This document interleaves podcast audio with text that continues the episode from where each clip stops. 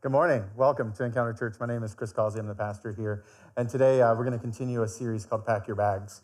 A lot like that video tried to capture that uh, there's, there's just life that happens and that we're constantly in this journey and that many of us have uh, kind of certain markers to mark that year, that journey. And one of the ways that we mark journey is through just the calendar.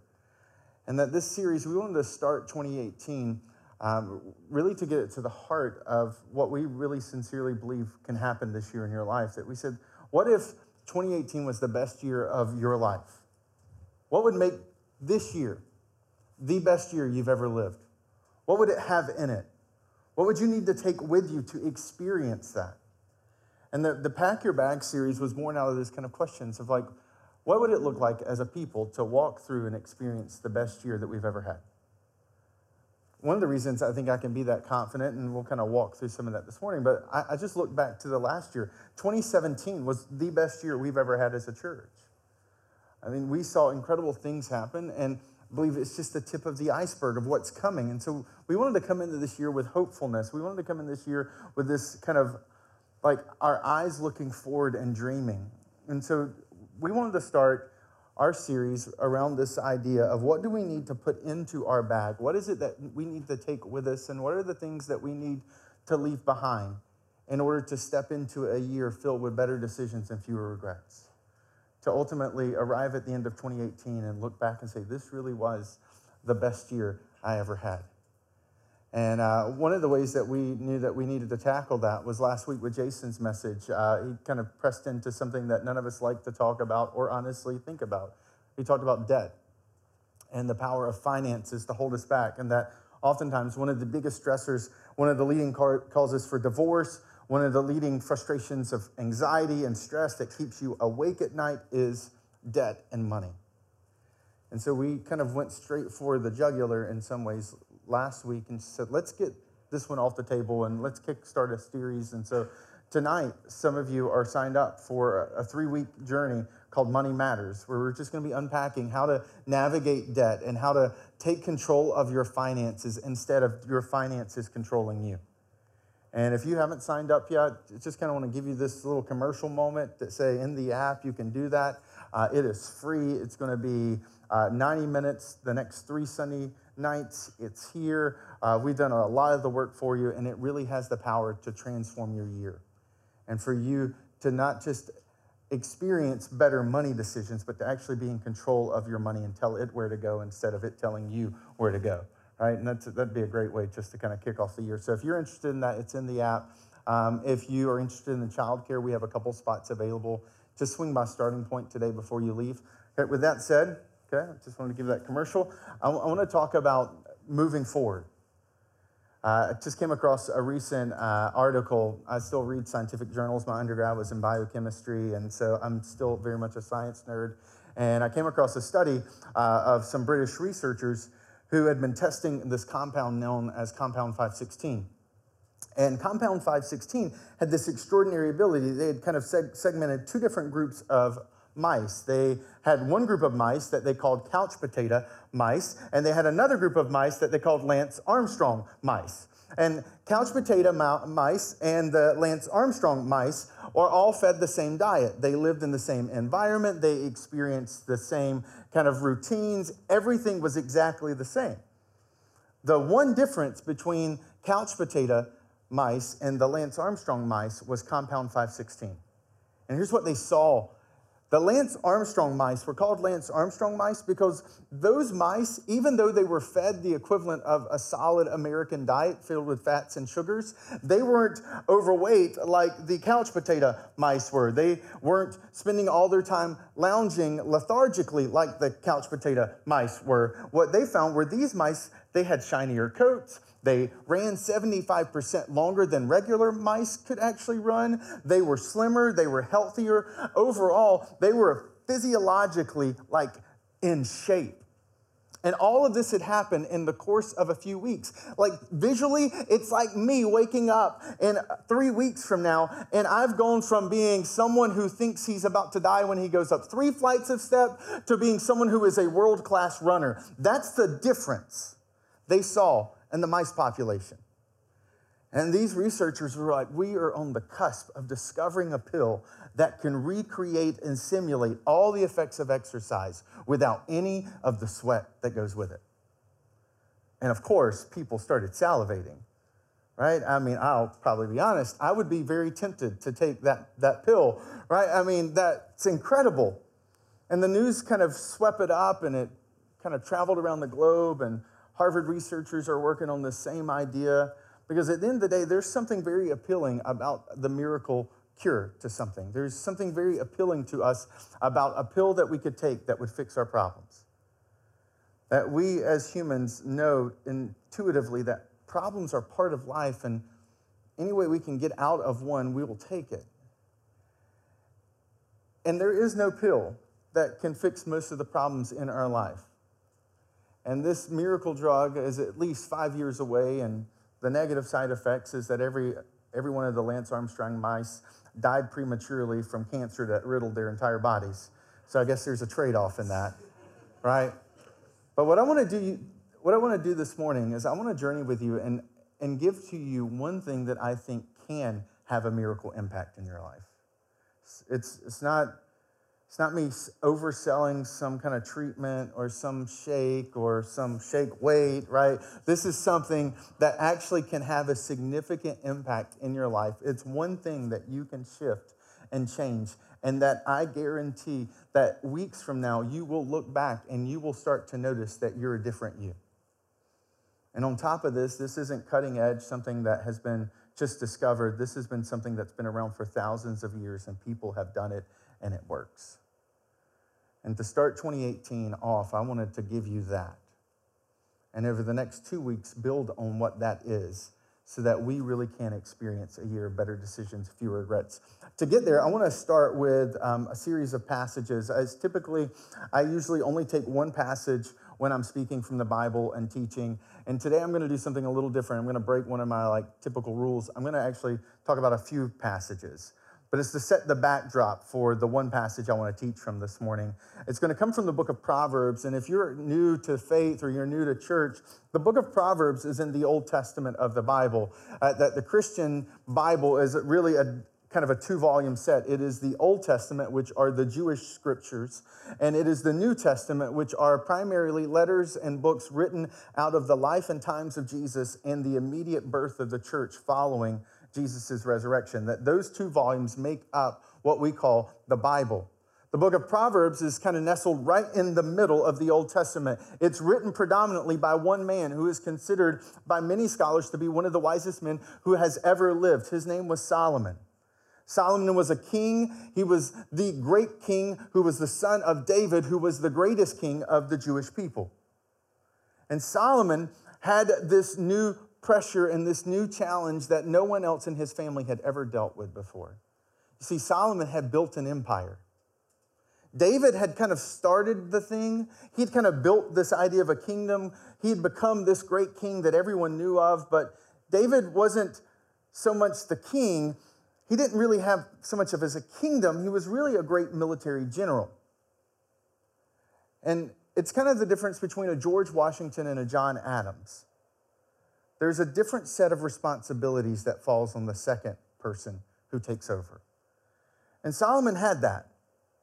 He was building an empire, he was building roads, he was making money, he was establishing this country that was becoming a powerhouse regionally. And Solomon knew something. Solomon knew, just like his father had passed away, he would pass away too. And so he had the pressure of passing on all of the wisdom he had to his children who would become the future royalty and leaders of his nation. That's a lot of pressure, isn't it? For some of you who maybe own small businesses, you can kind of relate to that. You've felt that pressure of, well, what if our kids aren't ready to take over when we pass away? this is what Solomon was wrestling with. He's like, how do I train my kids to be prepared to become the future leaders of the nation? How do I overnight give them the power of castles and empires and trade deals and armies and enemies. How do I give that to them? And Solomon comes up with something that thousands of years later is still richly rewarding to us. He comes up with the book of Proverbs. Proverbs was originally written as parenting, preparation, royalty training material.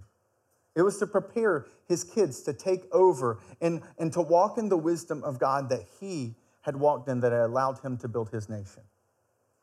And so Solomon in the book of Proverbs does a few things that are unique. While a proverb is typically a, a, phrase or a statement, a little story that gets told to teach a lesson, the book of Proverbs has a structure to it.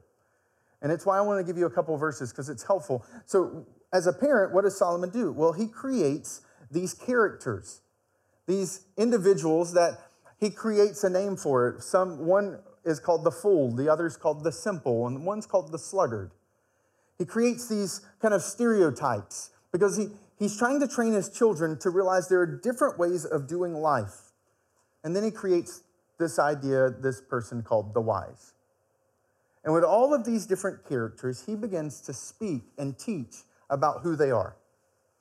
And the one that he speaks about that I want us to look at this morning is the one called the sluggard, which is not a phrase you've probably used this week or ever right? Because the sluggard is not something that you and I commonly say in the English language, but the idea of the sluggard is really common. And the sluggard is something that Solomon spends multiple passages throughout the book of Proverbs trying to teach his kids what they look like so that they can avoid becoming one. It starts with kind of a silly, humorous lesson in verse 22 of um, Proverbs chapter 22, verse 13 he introduces something the sluggard would say There's a lion outside. I'll be killed in the public square. This is in relation to the sluggard being told to do something. His alarm goes off and he hits, he doesn't just hit snooze, he turns it off and he says, I can't go out there. There's a lion waiting. He's going to eat me. Which you can imagine, right? Think of Solomon the father. And he's teaching his kids this. They're going to laugh like my daughter does. Like, that's silly.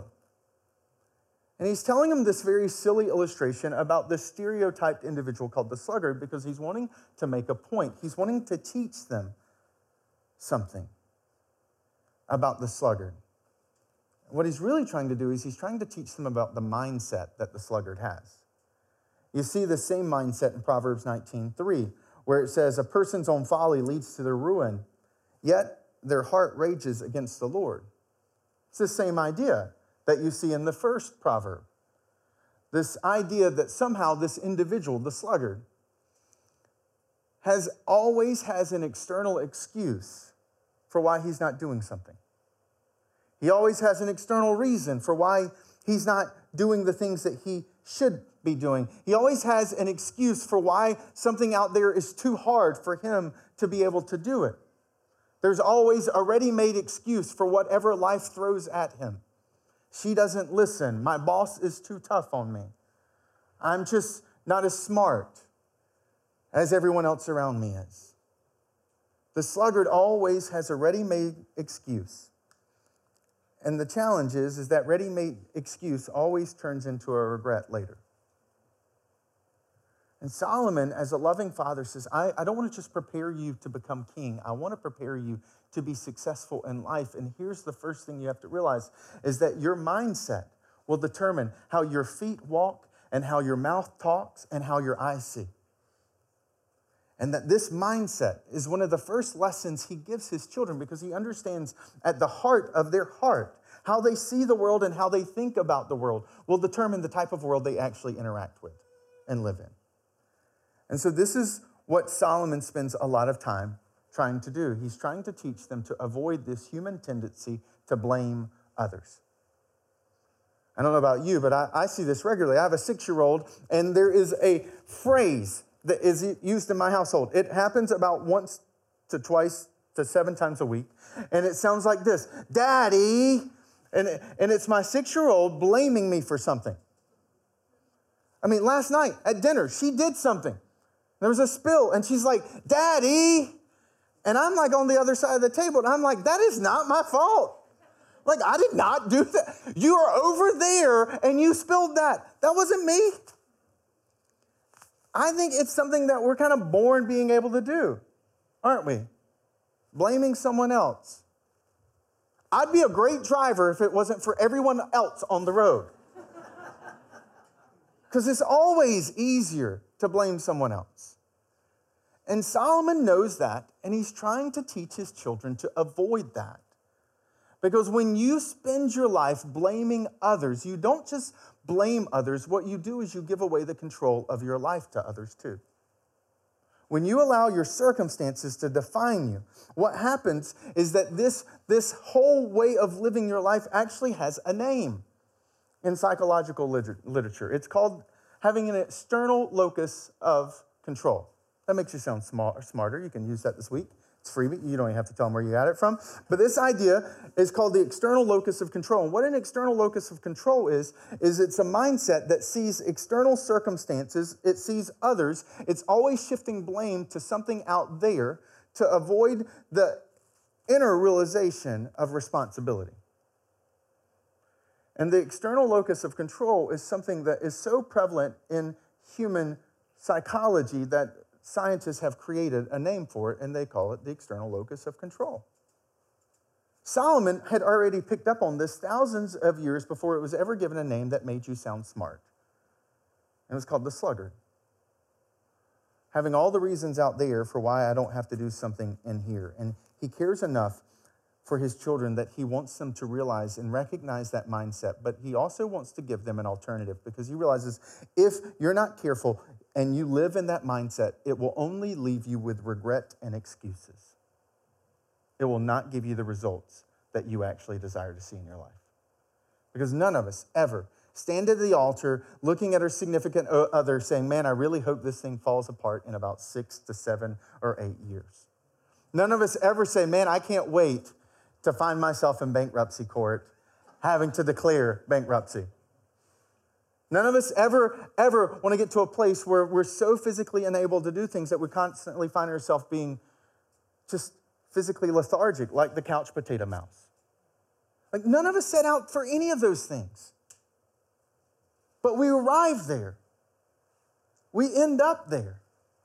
And he recognizes this mindset will keep you there unless you replace it with something better. And it's this better mindset that he teaches his children in Proverbs 6. And that's the passage that's loaded in there that I want us to just look at together. He says, Go to the ant, you sluggard. Consider its ways and be wise. It has no commander, no overseer or ruler, yet it stores its provision in summer and gathers its food at harvest. Remember, he's talking to his children. He's given them this stereotype to what to avoid. And now he points them to this very kind of clear, natural illustration of the type of mindset they should have. Because all of us as children saw the ants on the ground. As an adult, I don't see ants very much unless somehow they've infected my house. I don't see them on the ground like I used to, but when I was a kid, I saw them all the time. And Solomon recognizes my kids, they see these things every single day. He says, pay attention to them. Watch them.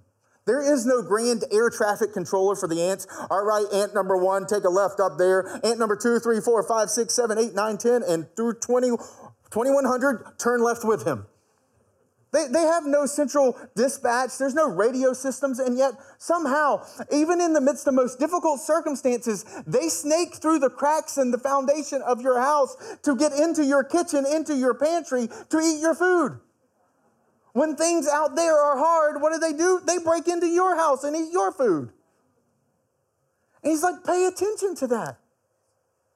They're resilient. They don't need to be told what to do. They take responsibility. They're not defined by their circumstances. If the outside conditions get cold, it gets dry, or the food dries up, they just move inside the castle or into your pantry because they take responsibility. This is this alternate mindset he's trying to teach his children. It's, it's not an external locus of control, it's called an internal locus of control. And it's one that's built on recognizing that while I can't control my circumstances, I don't have to be controlled by my circumstances, that I still have control of my choices.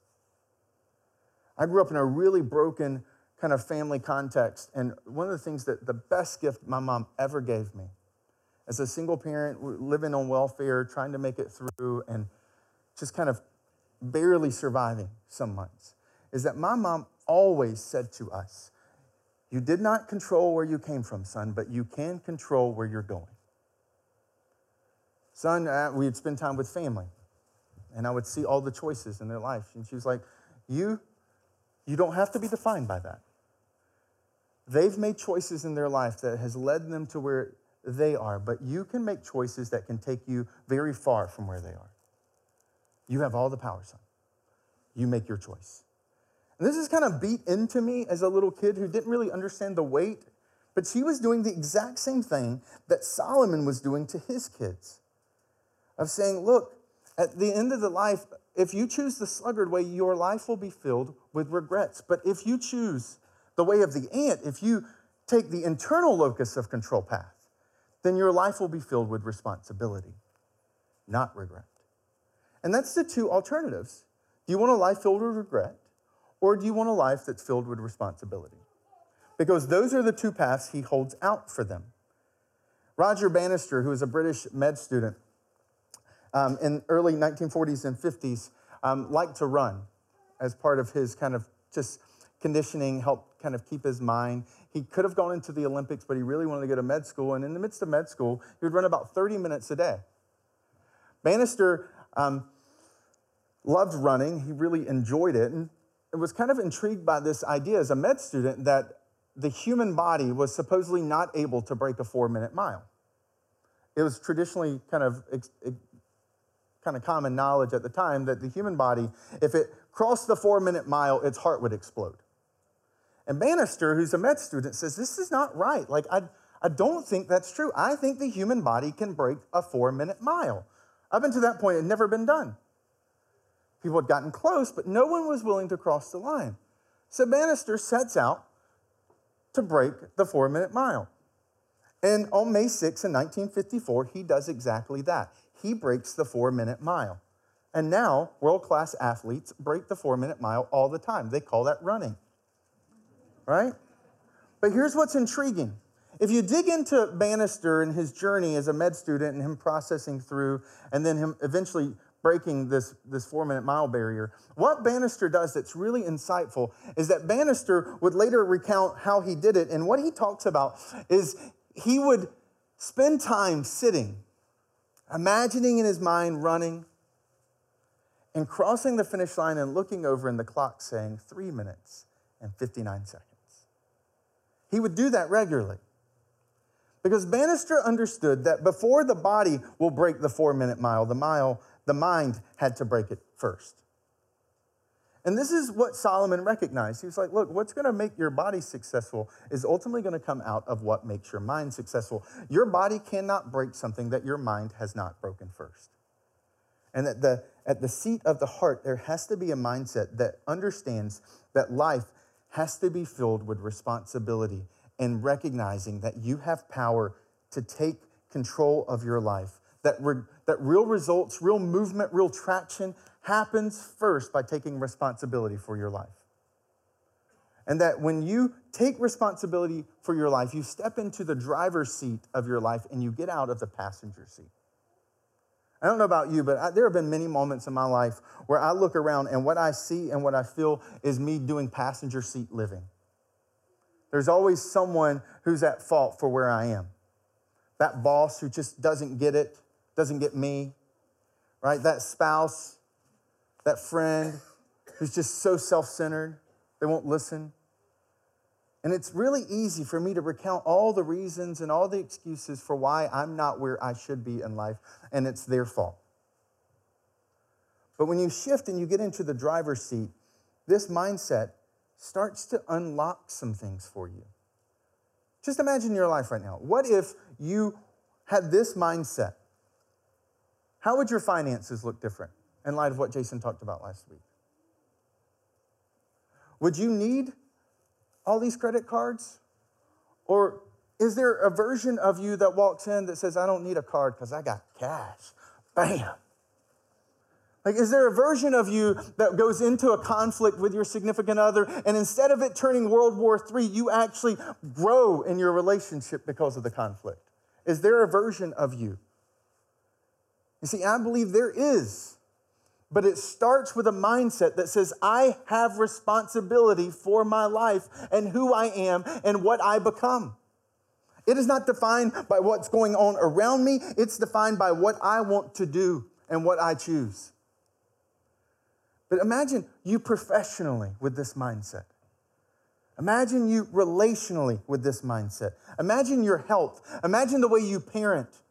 If you quit riding the wave of your crazy emotional child and you walked in and you were in control, they weren't controlling you. And that we stopped making excuses. We stopped pointing fingers. And we raised a hand that says, I'm taking control and I'm taking responsibility for my life. Because that's all I can control. I think what we would find is some powerful freedom. We would stop focusing on what others have said, we would stop focusing on what they did, and we would start paying attention and putting energy in the one place where we can see results, which is in what we say and what we do recognizing that power of responsibility transforms something. There's a game I play invisibly. I don't tell you I'm playing this, but whether it's professionally or whether it's relationally, I play this game in my head, and it's called How Is It My Fault? Because I'm really good at the alternative game, How Is It Your Fault? But one of the things that I do underneath the surface when people are talking to me, especially if there's conflict involved, I, is I am playing this game, How Is It My Fault? What did I do that has led us to where I find myself. And while that game may not sound as fun, that game brings me a lot more control in my life than the alternative. Because when I give someone blame and when I give someone that burden that they have somewhere put me where I am, I lose control of my life. I don't want to live my life out of control. And so, whether it's in my home life with Jenny and something's happened and I go to, how is it my fault? I'm like, you know what, sweetie, I should have been more sensitive to that with my daughter. I, Babe, dad's so sorry. I should have been a little bit more compassionate. I didn't realize how that was going to make your heart feel. And, and so let me say it this way. Like to, even if you're only 1%, find the 1%. Take control and play the game, How is it my fault? Imagine the last argument you've had. What if you and your spouse had played, How's it my fault? Imagine the last conflict at work had you and your coworker or your boss or your employee had played How is it my fault? That simple game has the power to transform. And it puts you back in the driver's seat. And it allows you to go where you want to go. And it has the power, I think, to transform relationships.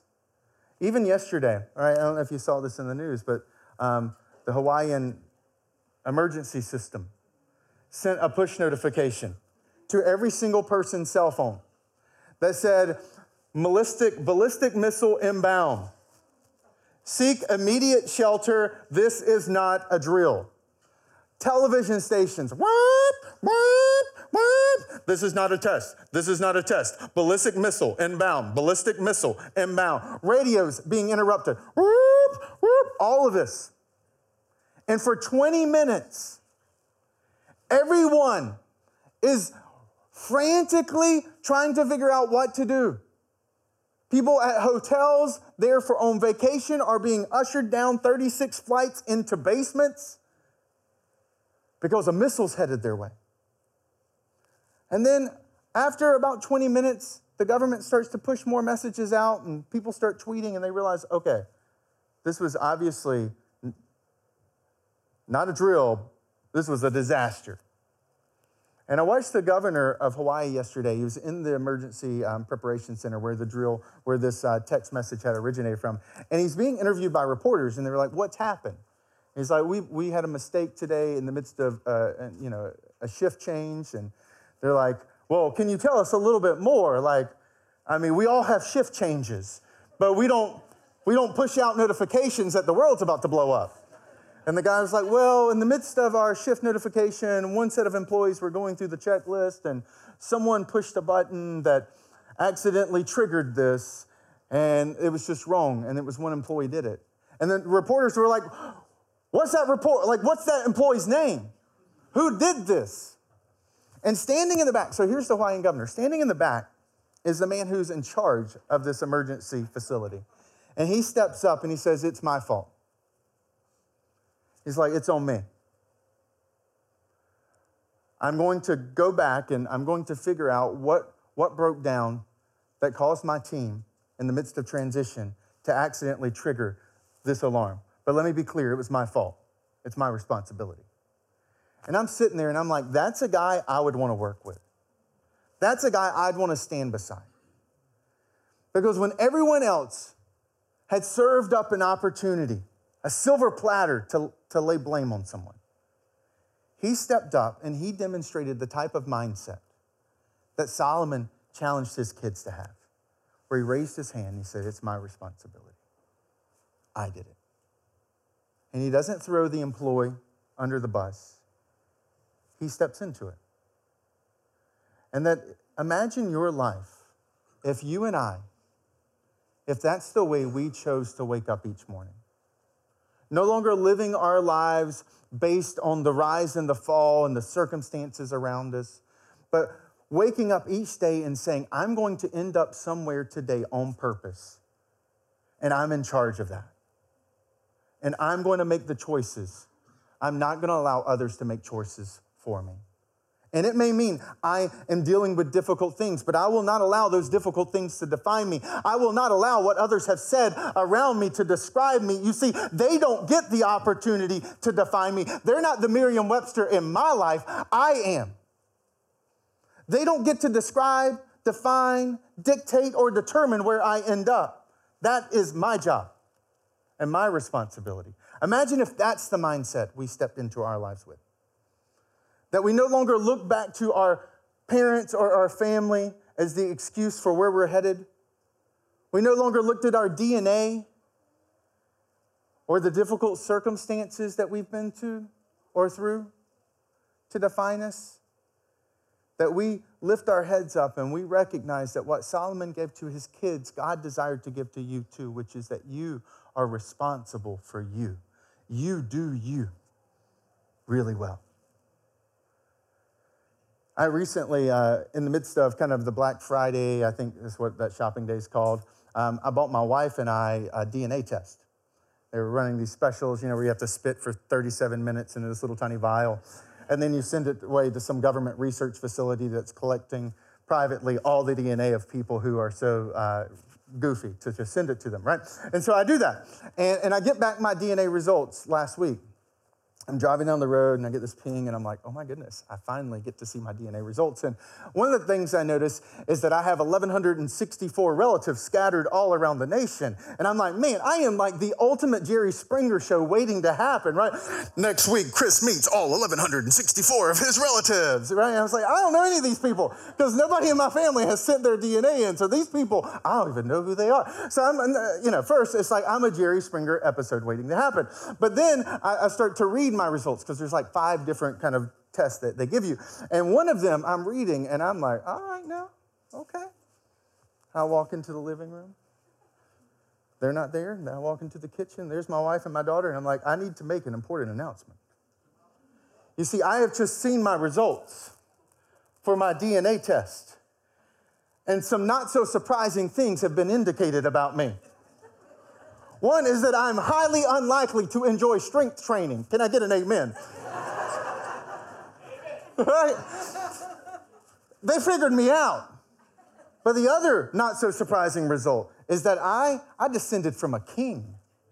You see, I got royalty blood inside of me. And I was like, so that means some things are gonna have to start changing around this house. I'm gonna expect things like Your Highness and Sir and those nice, fluffy, cushy, warm things I got around my feet, I want them at the bed. So when I get up in the morning, my feet don't have to touch a cold ground. I am royalty. Royal feet don't walk on cold floors. And I was like, little girl, your daddy's a king. What you know that makes you? That makes you a princess. So don't talk to no boys. They ain't worthy. So I mean, it's changed me. There's like a little crest and a crown above our doorway when you show up now. I pay people to, they're just out here watching you to make sure nobody tries to come up to me. I mean, I got guards around me now. And this is really funny. I was like, this is incredible. I can literally trace my bloodline to a king. And I was sitting there reflecting and preparing for this message, and I was like, you know what? As someone who's a Christian, I got a far better deal than that.